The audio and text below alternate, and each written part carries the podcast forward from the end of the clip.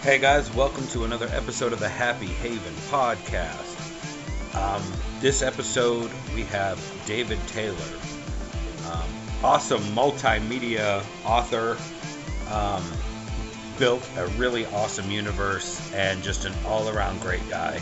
Can't wait for you to listen. We have some really deep conversations uh, in this episode uh, with convictions that we proudly stand by. So uh, enjoy, guys.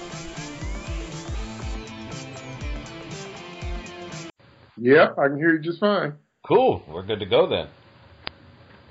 Yep. Okay, okay. Uh, let's see. Let's make sure the cell phone's on silent. Good. All right, we're good. It should be perfectly peaceful. Yeah. If the children and the puppy can hold out for just a little bit. Uh, children and puppies, okay. You know. I do. So uh, how are you this fine Friday afternoon? I'm doing well. Uh, week's been so busy, I'm surprised it's Friday already. Yeah, it's kind of crazy how fast we eat up twenty-four hours now. Yeah. Yeah, it's just been... Uh, but I've got a lot going on. I've got a lot happening at once, but that's that's the way I like it. That's the way I like to do it. Oh, so what do you have all going on at once? We'll get right into it. Oh, oh wow. Okay. Uh, I've got a new book that I'm prepping for release, and uh, I've been working hard on getting that ready on a bunch of different levels. There's a lot of th- little things you have to do, and then I have to work on my marketing strategies for that. I just finished a third coloring book, so that's out now. I um, am working on several sequels that I'm writing at one time, and then also, I guess uh, I have a, another career as a musician. So I have uh, uh, videos and mixes that I've been trying to get out for a while, but I've been working on getting them right. Wow. So, man. so yeah, I got a lot. Yes, you do. So, for the folks who may not know who you are, just coming onto my podcast, um, why don't you introduce yourself and actually tell them what you do, so so they know what, what these books are that, that you're talking about. Oh, okay. Yeah. All right. Well, my name is David Taylor the Second, and I'm an author, a songwriter, a producer, and a recording artist. And uh, in terms of the books I do, I do... science fiction, fantasy, uh, children's books, and comic books. And so I have uh, novels, I have comic books. Also, I do uh, R P Gs. And uh, I've got an R P G coming out probably next year. I actually have a meeting on that tonight. Really? So, oh, yeah, yeah, yeah. Oh, my goodness. Uh, well, just to give you the short version. Yes. I, I wrote a story about how the war in heaven got started. And it became, the, the first novel became a number one hit in like three countries. And I created a whole world. I mean, that was always my goal before I wrote it. But uh, I'm glad the book was successful. But I created a whole world. It's kind of a steampunk version of heaven. Yes. So I have many different types of media content set in that world.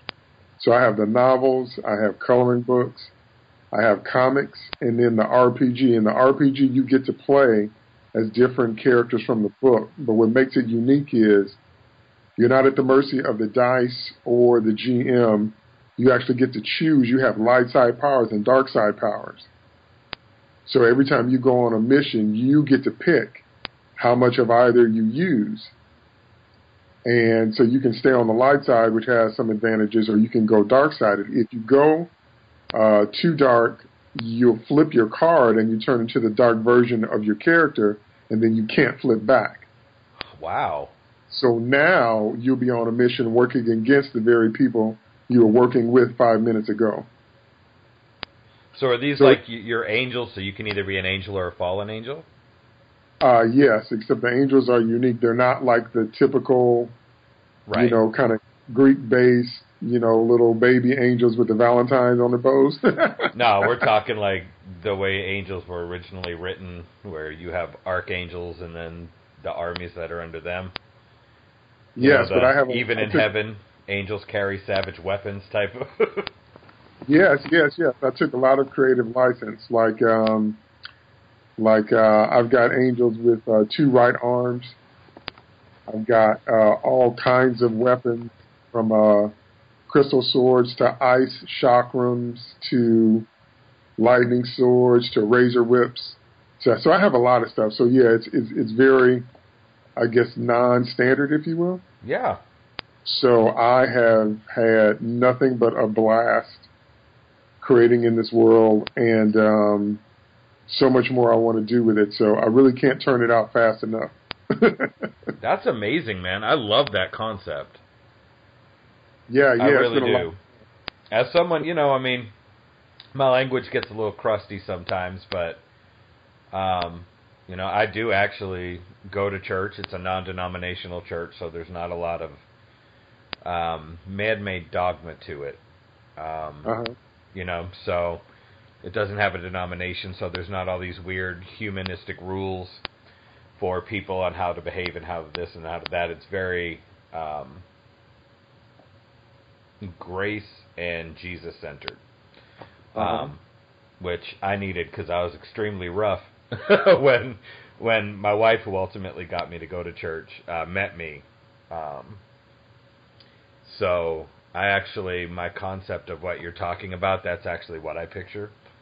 Uh, having lived a life with no sort of foundational knowledge or faith or hope in any of that, and then having it now and seeing the differences of light and dark in both human nature and in a spiritual world, you know, I mean.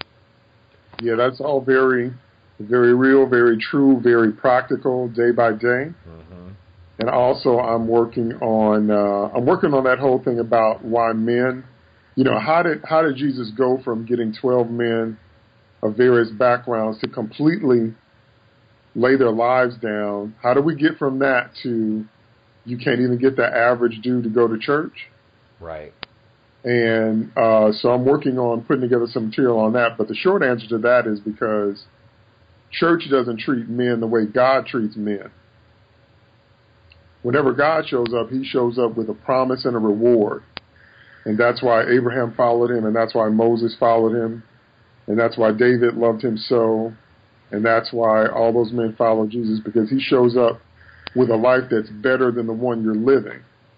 Exactly. And if very rarely is that communicated to men whenever you talk about any type of spirituality, any frame like that. Very rarely do men get the impression that I will be, my life will be better if I invest in God. Uh, more often than not, they get a an impression that it's more of a kind of pimp and hoe kind of thing. mm-hmm. Where I, I just come bring my resources, and the, the person at top, their life gets better. And they get all the money, and they get all the women, and why do I want to support that? Right. And then, but then you also have the, uh, well, why should I do this? Because you're supposed to. Yeah, but but why? Be- because you're right. supposed to. There's a punishment if you don't. I don't see any physical manifestation of a punishment, so why am I supposed to do this? Because you're supposed to. Like that, that circle, circular argument. And then, right. you know, I mean, then you also have the, you know, I mean, our church teaches deep complexities of the fall of man, and, you know, well, why does God let bad things happen? God doesn't let bad things happen. Why? Well, yes, he does. He, he, you know, if he's the creator of everything. And then you have to have this, this whole conversation with them, you know, and it's easier to do one-on-one, and it's really hard to do over the internet. But, you know, you have these conversations with people like, you understand that when Adam and Eve fell in the garden, that there, it's pretty spelled out that there was a transference of power. That, you know, Lucifer, after he fell and took a third of the angels with him, his ability to deceive Adam and Eve, they transferred ownership of the world, of the plane of existence that we're on. Um, there was a divorce, and, you know, if you want to call the earth mom, mom remarried. And, you know, the stepdad, uh, it wasn't the guy who created it. It was the one who tried to take it from him and got literally sneezed um, out of heaven. And that's why there's all these horrible things. But how much easier is it for people who don't know to just blame God for everything, and that becomes their their obstacle or, or their, their particle wall that they put up around themselves. Okay, see, now I already know that this conversation is blessed and orchestrated, because everything you just said is what I'm going to address in the novel series. Oh, wow, really? oh, oh, man, almost verbatim. I love confirmation, man. I'll tell you what. People who listen to, like, every other episode where I have, like, comic book people on and da-da-da that just do secular entertainment, they're going to be like, oh, wow, when they start when they start listening to this one. So, yeah. yeah, because all of those questions, all of those questions are the very questions that people need the answers to, and I'm amazed that so much of our theology doesn't explain it as succinctly and as easily as you just did. That needs to be a part of every believer's theological arsenal, if you will. Mm-hmm. Because, you know, how did we get here? Because you're trying to sell people on the concept of a good God, but we can look in the world around us and see so much evil. And the question is, how do you reconcile those two concepts? And it's what you said. This isn't how we started. Right. We sold out. This was never intended. Right, right. Never we sold intended. Out. And this is what we got for our sin. So, but yeah, so those are the very things. Uh, so my first book deals with how Lucifer actually starts the rebellion in heaven. Oh, wow. Well, the series is over. We end up on Earth, and I'm going to deal with it. All that stuff you just said, I'm going to deal with it. But I, uh, it's it's kind of also written in a, the, a Lord of the Rings style approach. Mm-hmm. So it's a, a lot, you know, a lot of fighting, a lot of action, a lot of military strategy, that whole thing. So it has levels. It's got, you know. See, it's funny you say that, because our our uh, pastor, our lesson just the, this past Sunday, um, was dealing with with a lot of that, and part of it was, you know, they, they always say put on the full armor of God, and then you explain what that is, you know. But you know, he was he was saying the the example of, of how to not lose heart and to stand firm in your faith is that there is warfare going on that, that we don't see, and it is savage and it is violent. You know, I mean, look at when, um, what, when, was it Daniel that was praying? Uh-huh. When the angel yeah. comes to him, and, he, you know, I always picture him, like, bruised and out of breath, and he's leaning on his knees, and he's just like, we heard you the first day. God gave you an answer that's, the first day. That's but Daniel that, chapter ten, yeah. Yeah, that darn prince of Persia has held me up for days, man. And Michael had to come reinforce me. He showed up with his dudes. And you know what I mean? Like, he's like, yep. We heard you the first day. You had yep. your answer the first day. But we had to fight through the principalities that Satan set up in the heavens as a barrier for God to have direct contact with you. You know, because this was pre, you know, pre-Messiah world here. We were, the curtain was, had to be a certain amount of thickness so that we all didn't die when we entered into the temple, you know? So, like, that's right. You know, the veil hadn't been ripped yet, and he was actually talking about that, that, you know, there's, that God fights for you every day. His angels fight savagely for us every day. And, you know, there needs to be an, an, an acknowledgement and an appreciation of that, that everything you ask the Lord for, earnestly, that lines up with God's will, you know? Um, that there, there's a battle for each answer that you get, you know. So yeah, man. So I, I'm with you uh, on, that, on that theology, and those are the very kinds of things, like I said, almost verbatim, that I want to address, because it's a universal human experience. And once you understand that these are the things we inherited from Adam, and we all have to deal with it whether we like it or not, then you can understand the need for a savior. You can understand the need for the cure. You can understand the need for having a relationship with God being the only thing that can help you fight all the stuff you have to fight, because you can't beat it on your own. Right. So, yeah, yeah, man, I'm, I'm with you. I'm right there with you. What is this book series called? Because I've my wife got turned on to the Wendy Alec. I don't know. Have you seen her, her, her um, the... the trilogy of brothers or something? Uh, it sounds familiar, but I've I, read I'm, a couple. But my uh, book, as a matter of fact, I will send you a link. My book is called uh, Lucifer, Soldier, Serpents, and Sin. Okay. And I'll send you a link. Okay, so the game, the comics, and, and the books, they're all on this. Are are the coloring books, um, are they based on this, or is that something else?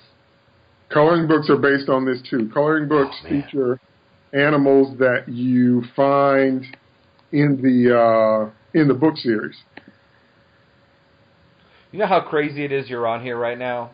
I literally reached out because I see you tweet stuff about the stuff I like, and then I saw the Flashcast stuff and was like, oh, heck yeah, comic book nerdy guy, let's get, and then this is happening, and I'm just like goosebumped sitting here with my jaw on the floor.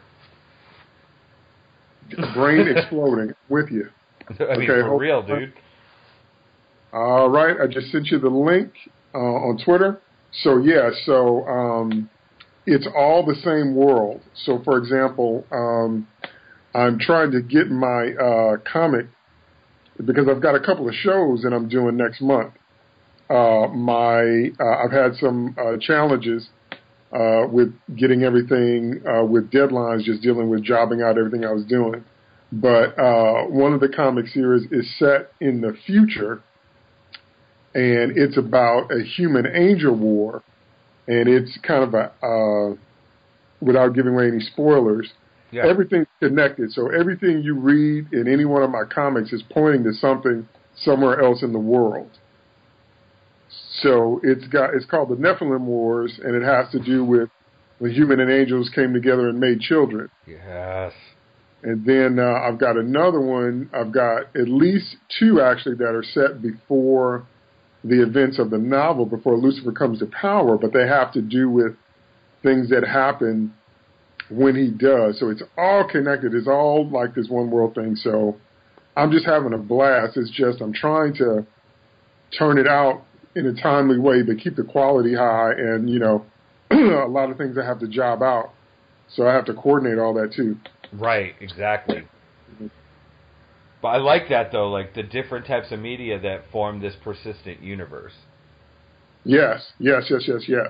All these different entry points for people that can lead to other stuff, and you know once you have them with the story, they'll go to the other medias to be to see the continuations and just make sure they didn't miss anything, because fandoms be rabid, dude, so that's hey, a man. genius approach to creating a world that brings a message that will save somebody.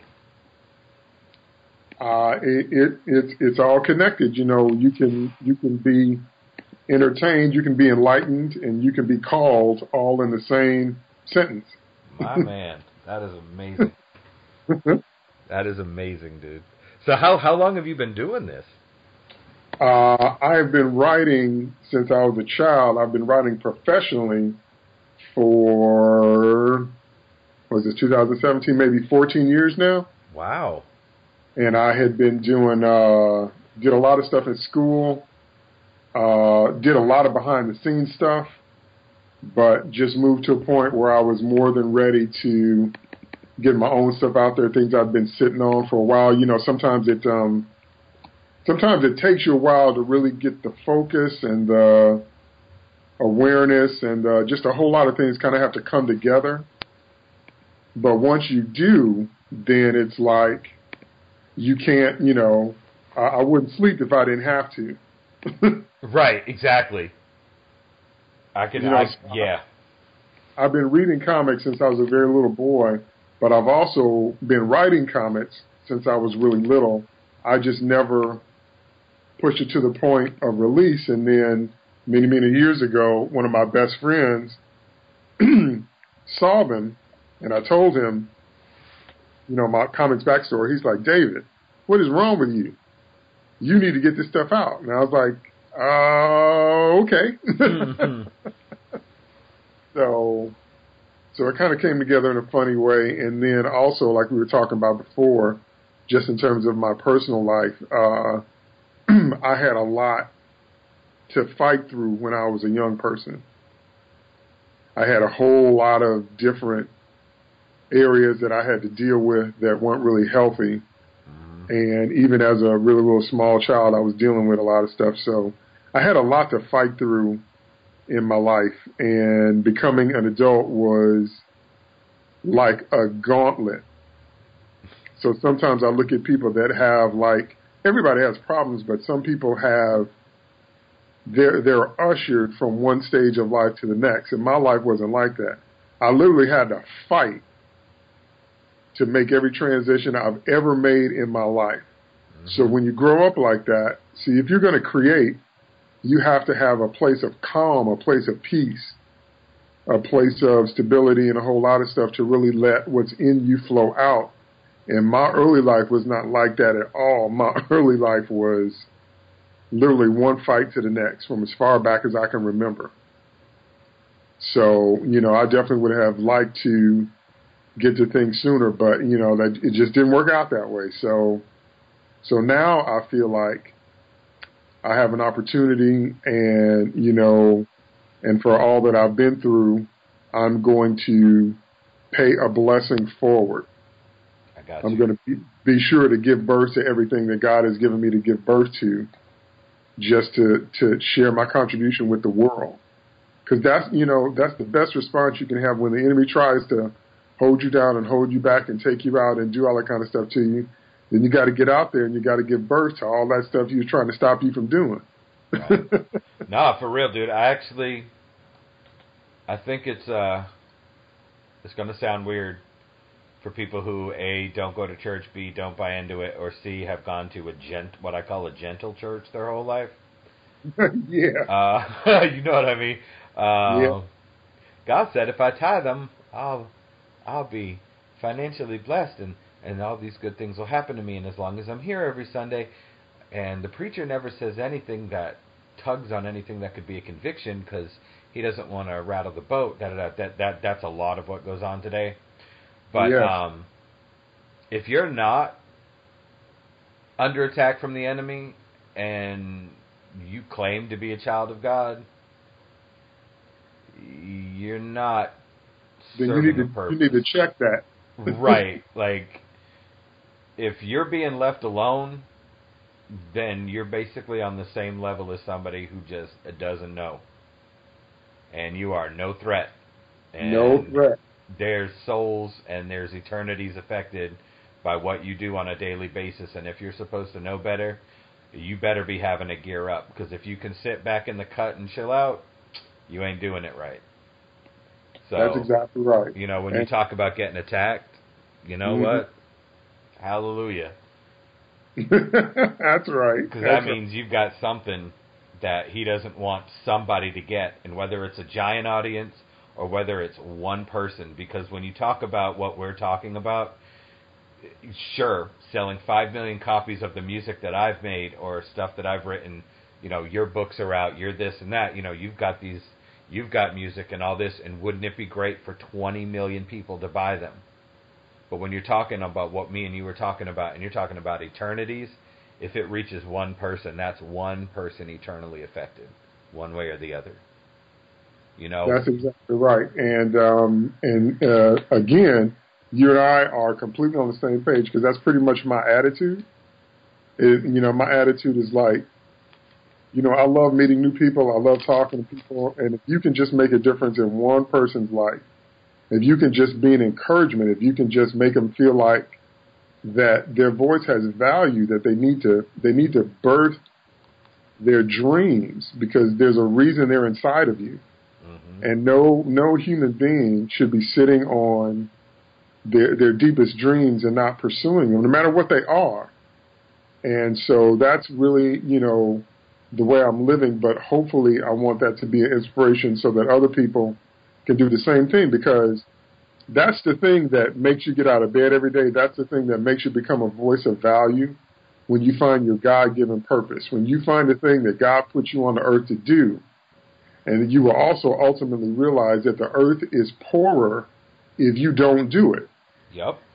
So if you're supposed to be an athlete, get out there on that field. If you're supposed to be an architect, if you're supposed to be a politician, you know, work on your, your character, your ethics, and when you get in office, make sure that laws are passed and make a positive difference in people's lives. We need that more than ever. So, you know, that kind of thing. So, uh, yeah, you know, I'm one hundred percent with that, that if you are just, you can't just let your years fly by and you're not doing what you're supposed to do. You're just wasting your precious life. Right. And, and like we said earlier when we were opening, before we even knew that we were like-minded and spiritual brothers, dude, like, I mean, we talked about, look how fast the days go. You don't have as much time as you think you do. Nobody does. You know, I, I have kids. I'm watching one become twenty in January. Uh-huh. That, you know, and then I've got my youngest is eleven now. When did that happen? You know, like... Right. And then think about all the other stuff in between that, you know, as you watch your child get older. That's also your timeline that's just running. That's right. So, you know, do something.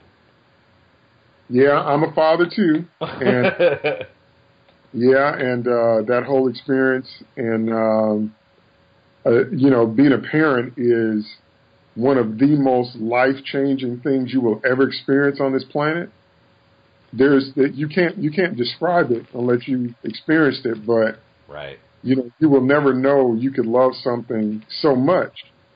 And by the same token, it makes you so much more aware of the world, because when you have children, your children are just in a hurry to get out there in the world, and you're like, well, no, let me prepare you, right? Because you, you don't really know. You're ready to charge ahead, but you don't really know how the game goes yet. So, yeah, there's there's no experience like being a parent. It will really make you grow up, make you learn how to sacrifice, make you do long-term planning. It, it makes you do a whole bunch of things, and and so there's there's so much in it. And it's really funny because when I'm around my guy friends that don't have kids, I can tell they've never had children, because you think differently when you've never had kids. Yep. And uh, so, yeah, it's really, really something. But that's another reason... Um, Uh, it's really funny because I got into a, a bit of a disagreement many years ago with a children's church director, because they brought me in, and I was doing music at the time, and they brought me in to, to work with the little kids. So I ended up telling the story of Noah. And I told the story of Noah biblically as I saw it in the scriptures, and the children's church director just lost their cookies, man. They were like, David, you can't say that. And I said, I can't say what? Can't say what?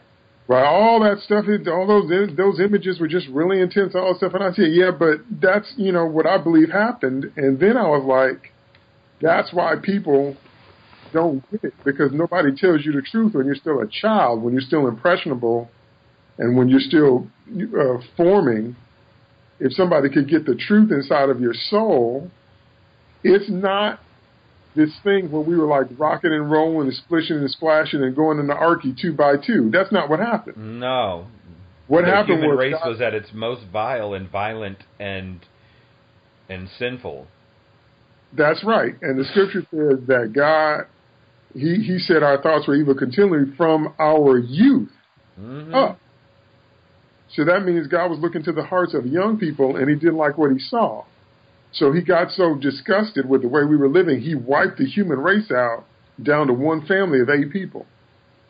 That's not funny. That's not funny. There's nothing cute about that. No, there's no strum the ukulele and sing about the happy giraffes when we right. became God's biggest regret.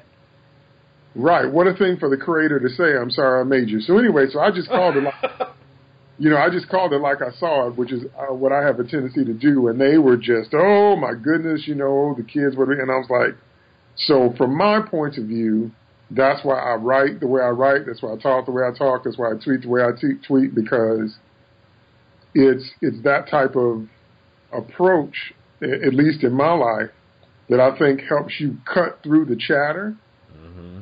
and realize what it is that you're looking at. And, um My my book cover has been kind of controversial because it's really, really intense. And when you if you haven't seen the cover, you'll see what I mean. Um, as a matter of fact, I'll put that on Twitter for you right now, too, but I'll put it on the Twitter wall. And yeah, so a lot of people have been like, you know, whoa, that's really intense. And I'm like, yeah, but it makes you take it seriously, doesn't it? It makes you realize what you're dealing with, doesn't it? it makes you uh, understand that this is this isn't a joke. See, from the beginning, God has told us this thing was life or death. From the beginning, he said this thing was life or death, and we have to choose. So, yeah, that cover's pretty metal, dude. Yeah, it's intense. It really is. So, so a lot of people, you know, have uh, given me pushback on that, but I'm like, but it does what it's supposed to do, which is get your attention and let you know this is not a joke, this is not a game. Right. So, so yeah, so you will find uh, all of these themes that I'm talking about in my work. Uh, like I said, the the the biggest theme in the R P G is one of choice. We worked really hard on the game mechanics, and it's really kind of uh, unique, and it's really exciting. All the beta testing we've done, people have loved it. They just loved it because uh, it's a new experience where, where again, uh, no matter what the roll of the die, no matter what the G M says, you've got to choose. Right. So you have to do a bunch of strategic planning because things, you know, change if you stay light-sided and use those powers as opposed to if you flip dark-sided and use those powers. And, and uh, so, yeah, every single game experience with the R P G is completely different, and people have just loved it so far. That's amazing. See, I mean, you're talking to the same mindset, man. Like, comic books were everything when I was younger. I grew up on Batman the Animated Series and the X-Men cartoon and playing D and D with friends and video games and music and this and that and this and that, and I still am a part of all that today. I know where to separate it from to what what can't become more important, you know, because I, right. I mean, I've n- not on here because I don't really talk about faith much on the show at all. Maybe I should. Um, maybe this will be an eye-opening change for my show from now on, and people just have to deal with it. But, um, you know, you, you, you get that weird, you know, you, you bump into people sometimes that are more dogmatic than spiritual. And, well, how how can you, how can you like superheroes? How can you, you know, and you look at them and you go, because those are fictional characters. And right. The values instilled come from all different kinds of backgrounds. And I know that spiritually, that's not where I'm going to draw my inspiration from. So it's okay, it's okay to read a comic book, and it's okay to play a game, as long as, like anything else, you don't let that become either a source where you can build doubt or something that becomes almost more important than what truly matters. So for me, hearing that there's a there's going to be a tabletop game that I can play that is going to spiritually line up with what me and my family actually believe has me stoked. Oh, yeah, man. I will let you know. Um, I, I'm pretty sure we're going to get a Kickstarter going. And I will support uh, the crap out of it, and I will promote the crap out of it. Thank you so much, man. Thank you.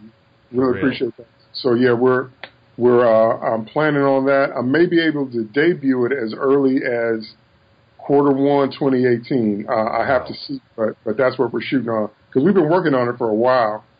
But um, I'm I'm really proud of it. I really enjoy doing it myself.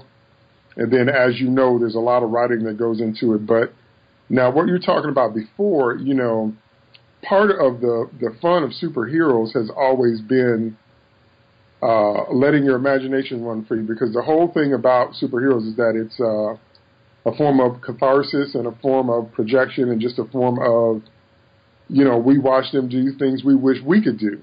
Right.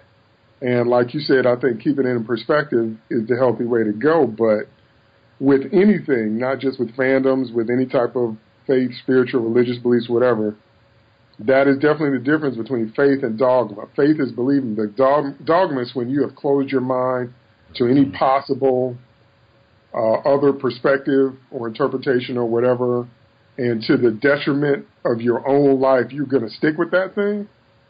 Like I have watched people let their kids die because they didn't believe in medicine or they didn't believe in prayer or they didn't believe in this, they didn't believe in that. Yep. And I'm like, yeah, no, man, that's dogma. That's not faith. But anyway. So for real? Like, I mean, my, my wife's, she's talked about stuff like that, you know, where she said, God, sure, you're right, healing comes from the Lord. We can ask anything from him with our intercessor up there at the right hand of the Father for all the sacrifices. You're right. But he also gives us wisdom. And if wisdom says to get your butt to the doctor, you go to the doctor. Right. That's you why. Know, and, and that's, not just yeah. in that situation, but, you know, in the world, not of the world is, is a really, you know, it's one of those, I call them T-shirt verses, because everybody knows it and everybody bandies it about to the point where it almost becomes trivial. Well, it becomes cliche. That's right. Because. Yeah. So, you know, she always says that. She says, yes, we go to God for everything, but he also gives us wisdom. So that's, you know, right. I mean, that's why we have gifts of medicine. Why would God give people gifts of medicine? Because if you're going to be any kind of doctor, you have to pay a heavy price in life to practice medicine. Why would we have that whole profession if we didn't need it or weren't supposed to use it? Right, exactly. So I'll pray for, for your healing, like anybody that I'm talking to. I'll pray for your healing. But thank God that, you know, there's a doctor in pretty much every field that you can also be sent to. So I will pray for your healing, but thank God that he granted us with the intelligence, the tools, and the wherewithal to be able to work with our own hands to fix things as well. That's right. That's you right. Know? And that, like you said, we have we have specialists as well, because, you know, you never know where you're going to need help. But I want to go back to a topic that we just touched on before. Yes, sir. And that, that's uh, toxic fandom. So I've been in the game long enough to kind of watch things grow and develop. And, you know, you see me tweet about my favorite stuff all the time, and you see me tweet about stuff that gets on my nerves all the time. Mm-hmm. So I'm always pretty clear. Um, but I think what's happened is um, on a very real tip, I think people need something to believe in. And I think that uh, many times we don't have the family backgrounds like we used to, and then many times uh, a lot of the leadership of the heroes or the things we used to have just aren't there like they used to be. And I think uh, there's been a lot of transference of emotional energy to the fictional worlds. Mm-hmm. And uh, but I also think that, you know, a lot of people just go too far because they're just fictional characters. I love them. I love the worlds. I love the experience. But it's, you know, it's entertainment. It's stuff we've created. It's it's it's fictional stuff. And some people seem like they take things personally, like, I don't know, like you're talking about their mom or something. I mean, it's just, you know, a trip. Mm-hmm. I like the Wally West Flash more than the Barry Allen Flash. And then it just becomes this, like... You know what I'm talking? It just becomes this, like, I will burn your body and keep your skull for a sex toy type level of insults toward each other. And you're like, I just like the guy that's in the yellow a little bit more than in the red, but you go ahead. Right. And But but it has seeped into what, what I've seen that I find really disheartening and, and disconcerting is... It is that level of divisiveness and toxicity has gone way beyond being on per people's political views and has uh-huh. trickled down into something so much as which issue of which comic you like, what T V shows do you like, what channels do you like, what do you, it's become, everything's become so tribal and and and divided.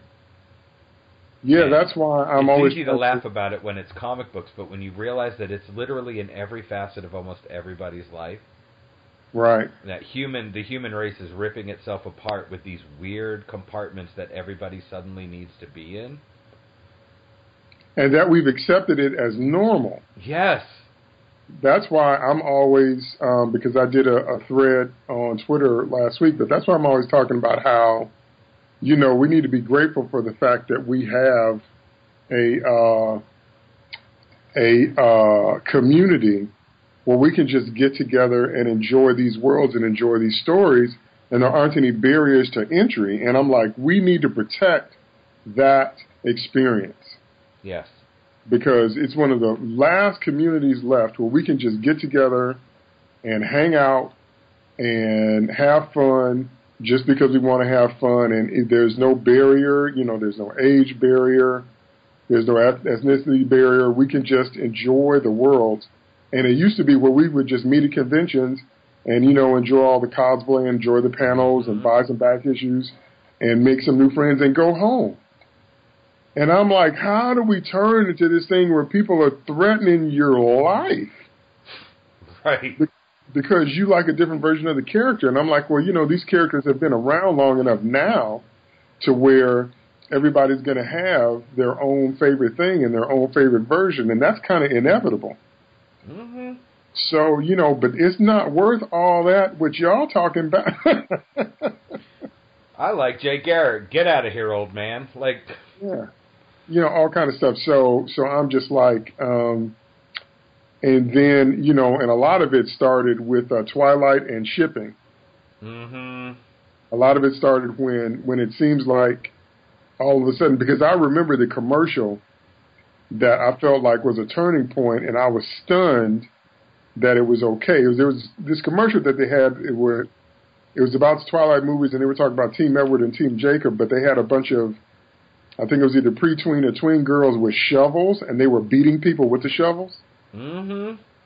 And I was like, wait, wait, wait, wait, wait, wait, wait, wait, wait. And I'm watching this commercial, I'm like, really? You're now encouraging violence. And so the whole thing kind of turned now to where people are, you know, just, just adamant to the point of, you know, that that kind of extreme. And I'm like, you know, but I'm always going to call it like I see it. And everybody, you know, has got a right to their own opinion, to what they want. And I don't begrudge anybody that. And I don't take stuff like that personally. I'm like, you know, you don't get to tell other people how they're supposed to think and feel. I'm just telling you how I think and feel. And you have the freedom to do the same. And, you know, that's good enough for me, you know. Right. So, but I'm like, I just want to enjoy some good stories. I just want to enjoy my favorite heroes. And I just want to meet some really cool people. And I just want to enjoy these worlds. And I don't see why that's a problem. And that's, that's the whole reason why I started doing this podcast. Uh-huh. What was to do exactly what me and you were doing now, what, um, you know, the other people I've been able to meet and talk to doing this. I'm not, you know, I say it all the time, I'm not doing this podcast for, you know, the Nerdist Network to be like, oh, this guy's got listeners, let's buy him out. Like, I don't, I don't care if I never see a dime from this. There's so much more that gets spread. If, if it spreads a little joy to somebody's day, if they can download this or stream it on iTunes or SoundCloud, and it gives them an hour where the world doesn't seem as bad, I'm good with that, you know. Right. Like, so I mean, I'm I'm the same way. I started, and I, I've seen, you know, almost everything get more and more toxic, and I will not try to absolve myself. Um, on social media, there are certain issues that I become a very salty sailor of a person on Twitter, and I always get convicted about it after. And, you know, but it's never it's never actually to the person. It's always to what they're talking about. There, there's mm-hmm. a level of stupidity people can go, uh, anything insulting the military or the unborn, and I'm, you're going to get Peter instead of Paul, as, my, as my wife calls it. Uh-huh. Um, and I, I really have to work on that, because then if I were to approach it to somebody that I've just, you know, there's cuss words in the tweet, and I've just laid it out on the line and gone all out, I have to remember, well, how am I ever supposed to try to civilly talk to that person? Or how would I ever witness to them with what I just showed them of myself? So it's, I, I, there are times I will literally like almost throw the phone like it was on fire away from myself and take a break from the night. Well, you know, social media can really have that effect on you.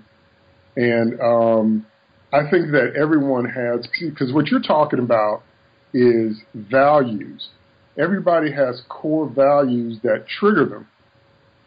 And when you when you step on, you know, a landmine attached to a value, then everybody has that deep kind of passionate response. And I know exactly what you're saying because I have friends and family in the military. And if you're going to make the commitment to put your life on the line for your country, what, what people may or may not understand is that the only reason we can sleep at night is because somebody else is staying up all night.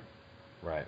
The only reason you got peace and safety for your family is because somebody has sacrificed their family and their life to enable you to do that. So there is um, a level of respect that needs to happen for someone that's sacrificing so you can be okay. Right. And that's what I mean when I say, you know, I get that. And, and I get when you're tapping into core values. Um, for me personally, I... Uh, For me, it's it's just more like um, I, I've said it before on Twitter. There's the facts are facts crowd, and then there's the emotions are facts crowd. Mm-hmm. You are never, ever, ever, ever going to convert me to the emotions are facts crowd ever. Right. So it doesn't matter what people say, you know, blah, blah, blah, because, you know, I'm honest about how I feel, blah, blah, blah, but these are the facts. Facts are facts. Facts are not subjective. Opinions are subjective. Emotions are subjective. Facts are not. So you're never going to talk me out of that crowd. And so that always amazes me when people are saying, because I feel something, that's what makes it true. Right. And I'm like, no, something is true because it's true. It's outside of you. It's not true because you think so. It's not true because you say so. It's not true because what was it doing to be true before you were born? Nothing. Before your parents met and before you crawled out your mama's womb, what was happening then? Right. What's going to happen when you die? When you're not around to tell life that you, you ain't doing it right. Right. See, true, see, it's not subjective. It's going to roll on like you were never there. Right, right, right. So that's what I mean when I say so. So when I'm listening to people try to say, if you're saying this is how I feel, great, we all say that. If you say this is the way it is, I'm like, you got to back that up with some facts. And that's where you lose them, because we've had a couple generations in this country, mine included, that have been raised that there are no moral absolutes. Once they were able to get that philosophy out there and have it take hold, you know, I mean, I've being being an eighties kid, I watched, you know, I, I tweeted it today to somebody else. I said, I really think that the eighties was the last free decade this country had. Yeah, me too. Right there with you again. Right, because in the nineties, I saw it. I went to public school. My kids don't. I am willing to pay extra money for them. What's it? My my wife's grandfather started the school they go to. It's attached to our church, mm-hmm. and his philosophy was, you can't expect them to want to live in Israel when you send them to Egypt all day. Wow. Right, and that was his philosophy. So he actually started the school because in the seventies, his youngest daughter, my wife's cousin, um, she brought home some book that they had to read in public school, and it was about some girl going through self-discovery um, in a physical way, and he was like, yeah, nope, and shut it down, and started this school. And here, you know, thirty-something years later, this... Um, You know, my wife graduated from that school, my oldest graduated from that school, and my youngest is in that school now. Um, but in public school, I watched in the eighties, everything was okay. Bad things happened, yes. And people were ignorant, yes. And people held prejudices and biases and everything, yes, they did. But we were still, on the whole, more together. And then in the nineties, all this, the self-esteem movement rolled in. The, you know, there's no such thing as a normal family, which I know what they, it sounds horrible to say that if you grow up with a husband and a wife together with children, that to say that's, that's the normal family is, is mean. I guess that would be the ideal family. But, you know, like they brought in all these wishy-washy concepts, you know, the political correctness got a foothold, and this got a foothold, and that. And now here we are in twenty seventeen, and you almost can't dress your kid for Halloween without causing some sort of U N needs to intervene existential human rights crisis. You know, and so so like there's almost no fun in anything anymore, unless well, you completely shut the world out and just enjoy the things you enjoy. Right, which is pretty much what we have to do in, in Geek World now. But oh uh, yes, sir, most definitely. Kind of what happened was that the the underlying idea that made the transition that you're talking about is we confused I have a right to an opinion with my opinion is right. Right. that That's not the same thing. So if you want to say, this is what I feel, this is what I believe, this is my perspective, this is my choice, uh, of course you can do that. But when you start saying, this is how other people have to feel about it, when you start saying, it doesn't matter who we hurt to make it happen. Right.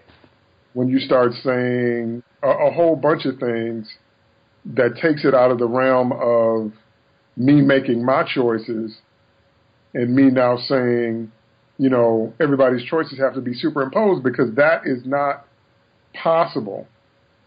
It is not possible for every choice and every option and every perspective and every philosophy to be whatever it is you think it should be.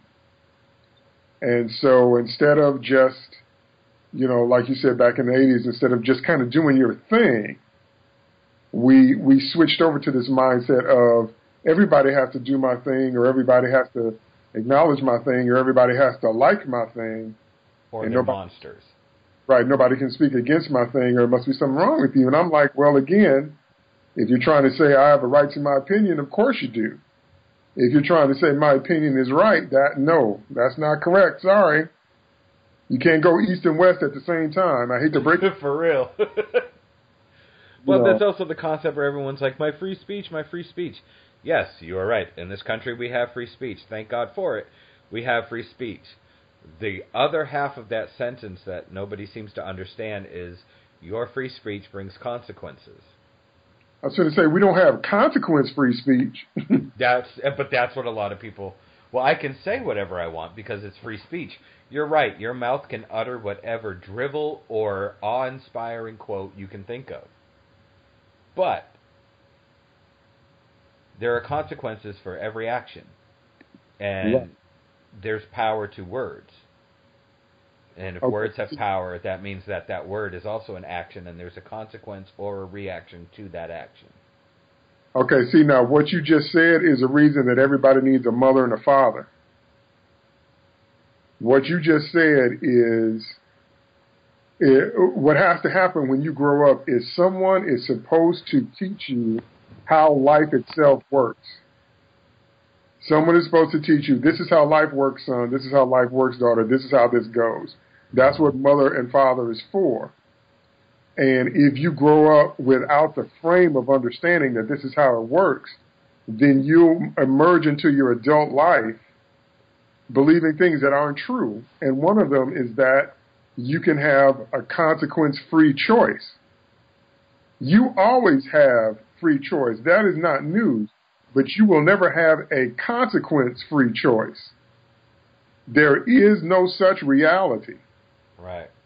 Um, and all you have to do, if you want practical examples, because many times people say, you know, you're just talking about platitudes and abstract concepts. I said, no, let's look at physical laws. Let's look at gravity. You go on top of a building and you jump off, everybody going to fall.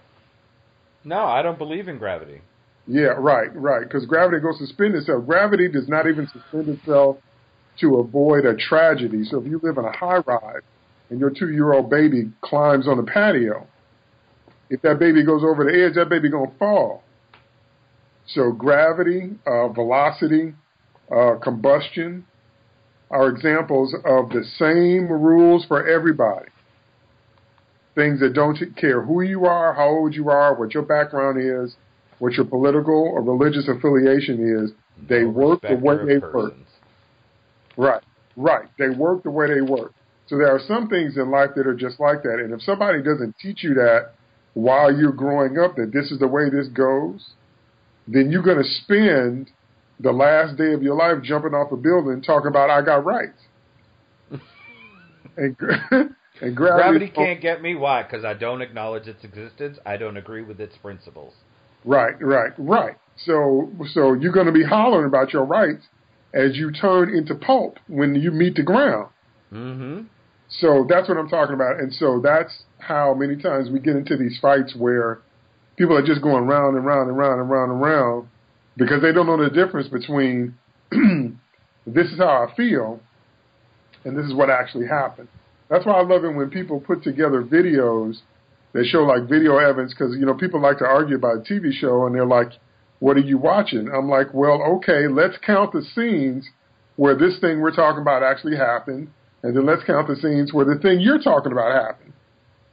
And then they'll say, no, no, no, no, no, I'm still right. Okay, then I'm done. That, see, that's the one thing that's disconcerting to me is, you know, me and you talking about T V shows, like any of the C W hero shows or Gotham or something, and people getting into fights.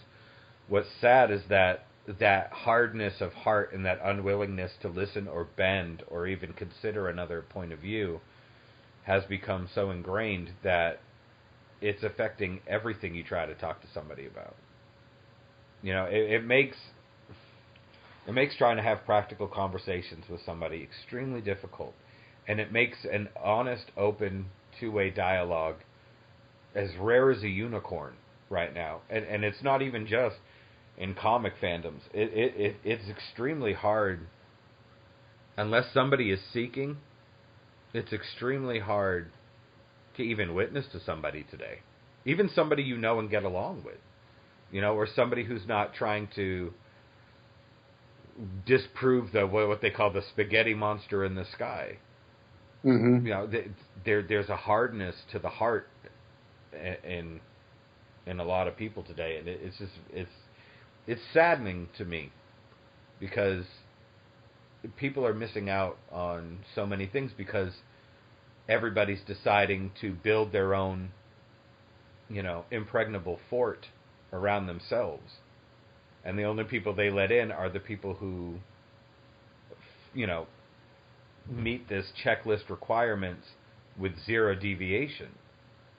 So, you know, everybody's standing in their own forts and looking at each other and agreeing and nodding about how awesome their fort is. And then when somebody else says, yeah, well, my fort, you know, and they can't even get the sentence out, and everyone's like, fire! You know, and then here comes the volley of cannon fires from all the parapets of our fort.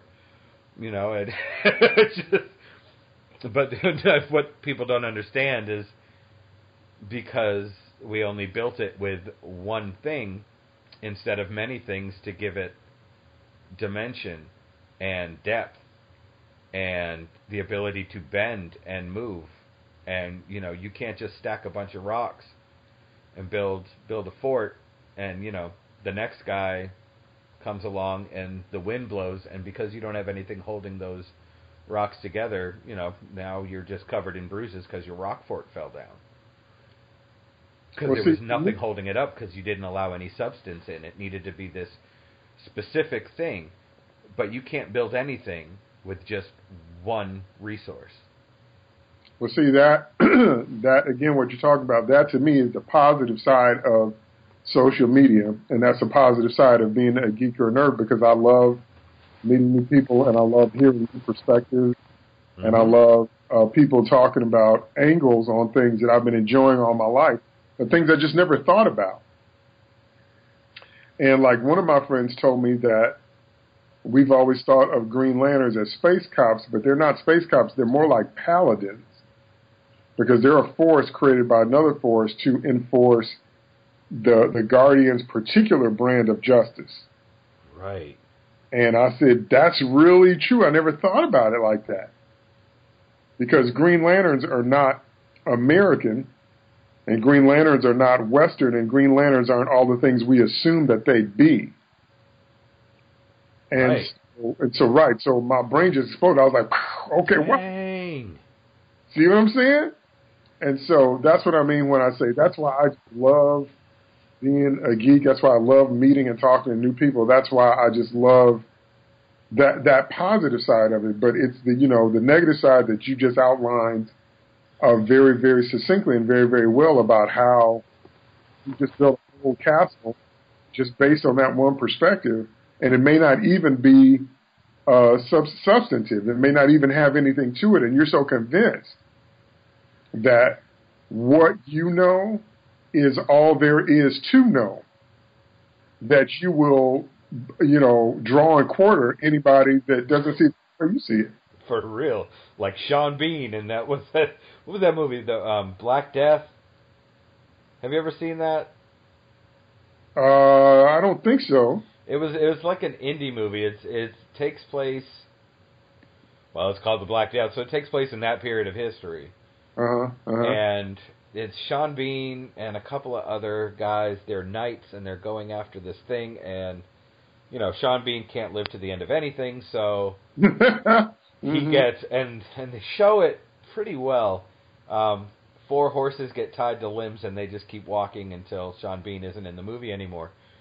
So I was like, that really is a horrific practice. Yeah, wow. But, um... what I see that, that kind of breaks my heart um, is that it's transferring w- what we're talking about, that it's becoming the way they approach everything. Yeah. Yeah, yeah, yeah. Historic, history doesn't matter anymore. Yeah, but these guys did this. No, no, they didn't. It just switched. Now the people that were the good guys are the bad guys, and the people who were the bad guys... well, they got infiltrated by who used to be the good guys, so now everybody's a bad guy, but I'm going to go with these bad guys because, I mean, look at how it's developed in comic books. Are there any pure heroes anymore? Or are they all, everybody loves the fact that, that all the heroes have fallen from grace, and you watch a D C movie, their animated movies are great because they're pretty much comic accurate. But you watch like a D C E U movie, and good God, every single one of those superheroes would be prescribed Xanax like immediately. They are so depressed that they have these exceptional abilities. Marvel's pretty good at keeping things light, but even they kind of fall into that whole like, oh, gee Williker, sucks to be a superhero thing. So like the kids, young kids coming up, they, they don't even get the heroes that you and I got. Because every hero is now an anti-hero. Good isn't necessarily good. Bad isn't necessarily bad. You know, it goes into this whole, the society's acceptance that there are no moral absolutes. So everything's this muddled, clear, gray mess. And we wonder why we've kicked God out of pretty much everything publicly. And because God is a gentleman, when you ask him to leave, he'll leave. You know, you kick prayer out of schools. And the next agenda they have to bring in is a self-esteem agenda because you you basically teach these kids that they're here because two stars bumped into each other and the universe farted out this dust that over billions of years somehow sentiently collected itself to form a universe, and this one planet in particular um, just hit the... Uh, critical roll on the D twenty jackpot over and over again to create a perfect terrarium to breed life. And then they're taught that nothing happens when you die, and all of this is just because two stars exploded and caused a cosmic fart. All right, well, kids, that was science. Next class, self-esteem.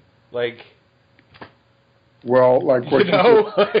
Said about God being a gentleman, you know, I tell people all the time that God is a person. He's not a set of rules. He's somebody you have to meet and get to know. Right. And it's just exactly what you said. If you're following Christ, it's because you choose to, because the Lord does not force his love or his grace on anybody.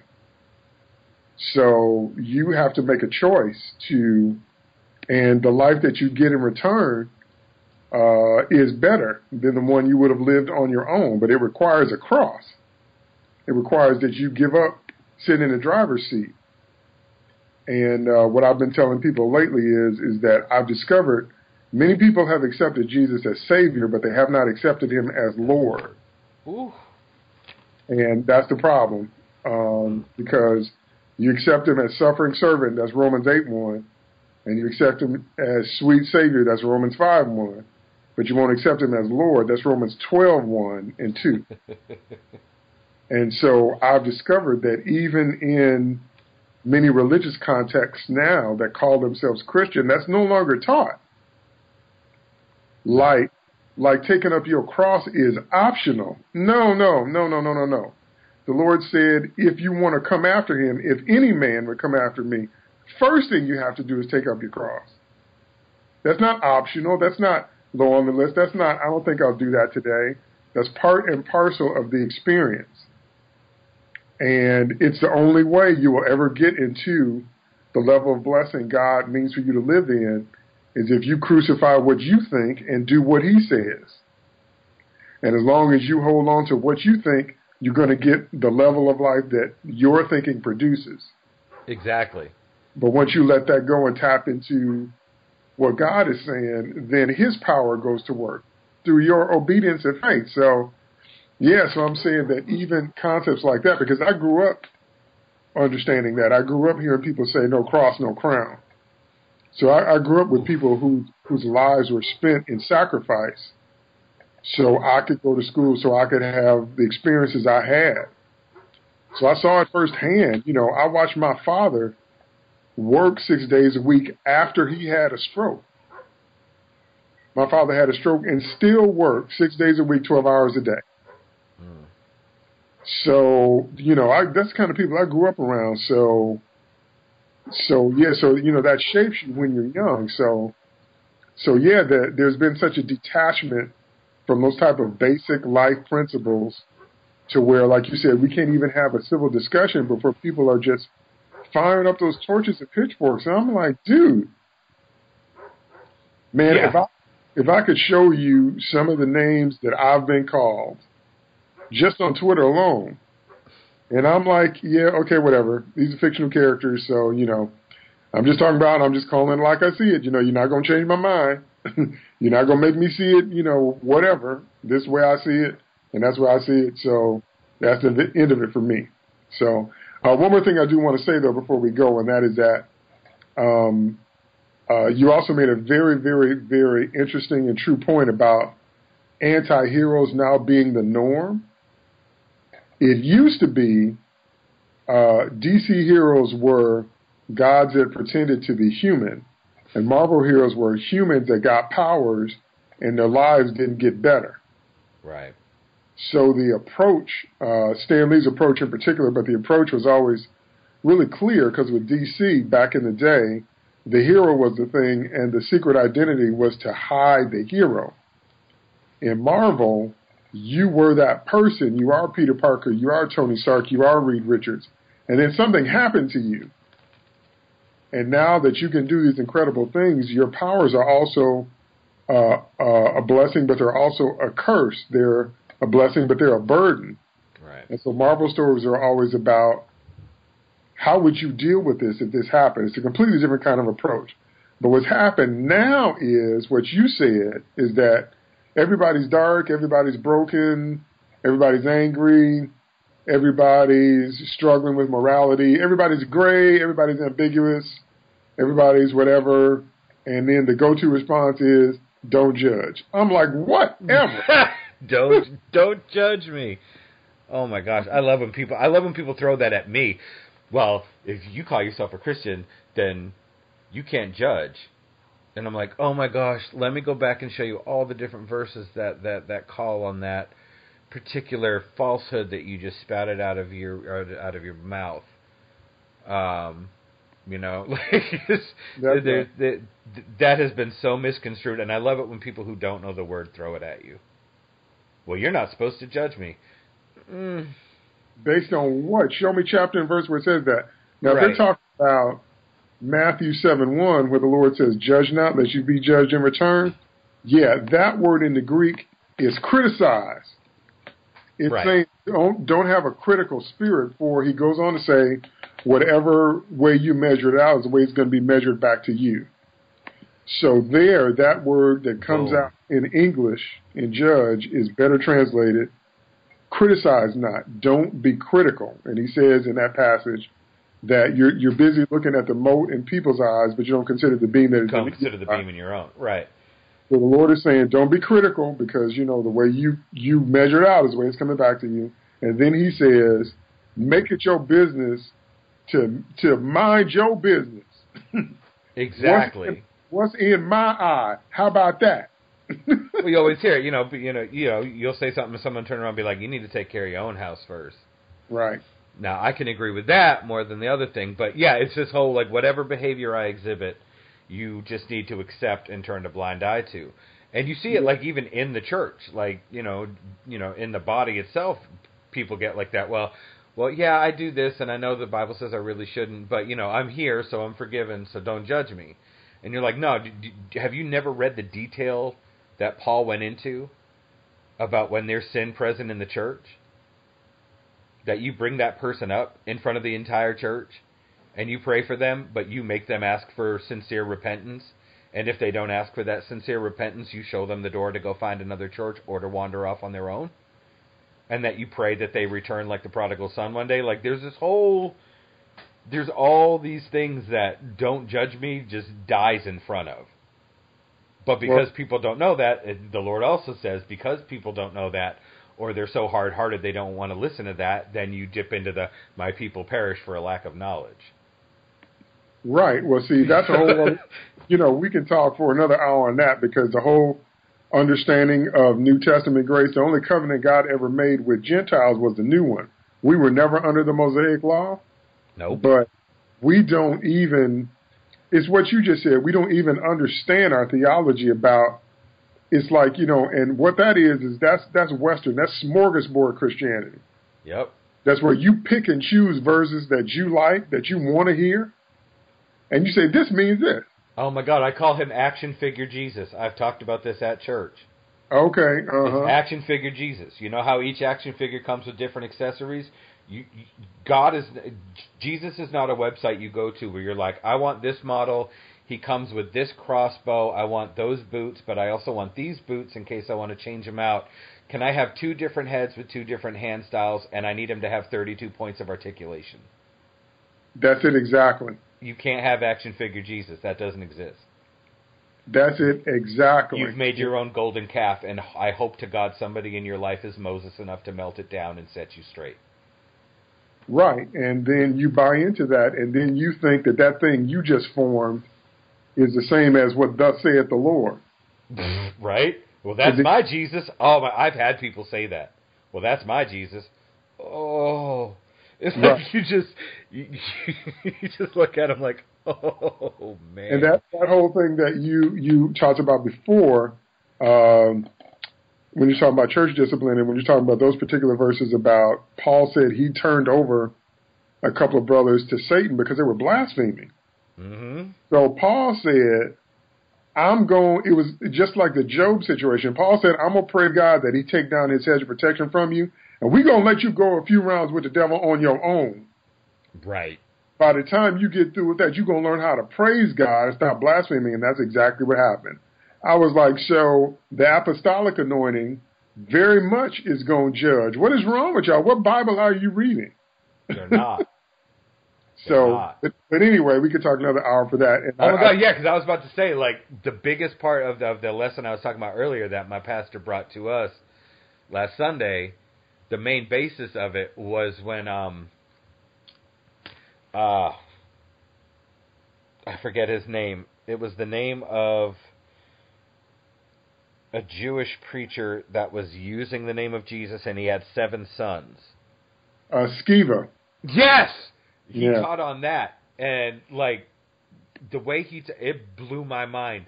Like, the fact that the demons turned around and looked at him and they say, we know Jesus. They say, Jesus we know, and Paul we know, and but Paul who we are know. Who are you? And then physically and spiritually whooped them silly.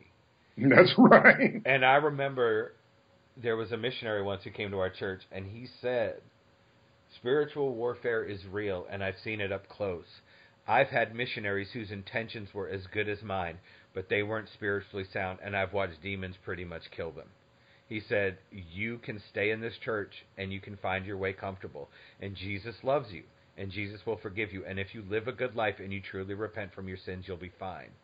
He said, but for those of you who feel, almost like the military, that you've been called for active duty, you don't understand the amount of rigorous training you spiritually need to go under, because the devil will chew you up and spit you out, even if you've believed in Jesus from day one. If you are not spiritually sound, he will tear you apart.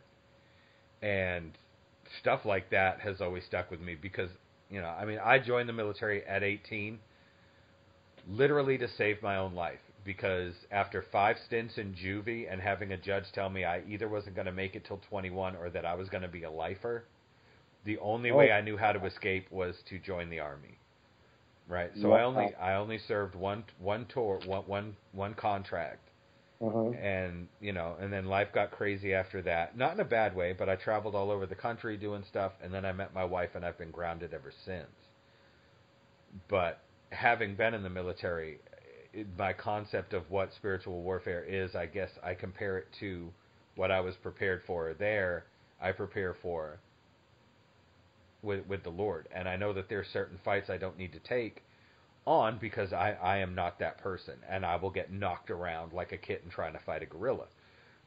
And, you know, so I mean, like, just that one thing you said, it brought it brought to my mind what, what my pastor was talking about. Like, the severity of those sentences. Because if you break it down, the two different ways that he says no, in English it sounds like, it's like you said, I know Jesus, and I know of Peter, but who are you? In, in, in the actual translation, it's two different words that don't mean no. It, it's it's levels. You know, it's like, mm-hmm. I, I know Jesus. For them is like, I fully acknowledge who Jesus is. Mm-hmm. And then and, and I know Paul is, I know of Paul, and I know who he belongs to. It's it's these two Greek words mm-hmm. that that no took the place of in both sentences. And it's these different levels of relationship that these demons have with both Jesus and knowing who Paul is as a deputy of Jesus. And then they turn around and the who are you. Right. You know? See, that's, that's the kind of stuff, again, that prompted me to to write the book. And to start the series. Oh, my gosh. I'm buying your book tonight. You know that, right? Cool. Thank you so much. Because these are the kinds of conversations people need to have, because it is a reality. And you have to get people out of the mindset of religion, because saying, you know, I don't believe in that, well, that doesn't make it go away. That's like, I don't believe in gravity. And a lot of people have suffered a lot of things in life that they could have overcome through Christ, but they didn't understand spiritual warfare. Right. They didn't understand spiritual authority. They didn't understand the things that, because I've explained this to my son. I was like, if you study the Old Testament, the Old Testament is a completely different type of collection. The Old Testament has history. It has poetry. It has a lot of music. It has genealogy. It has a lot of fights. And it is, uh, from stem to stern, it is prophecy.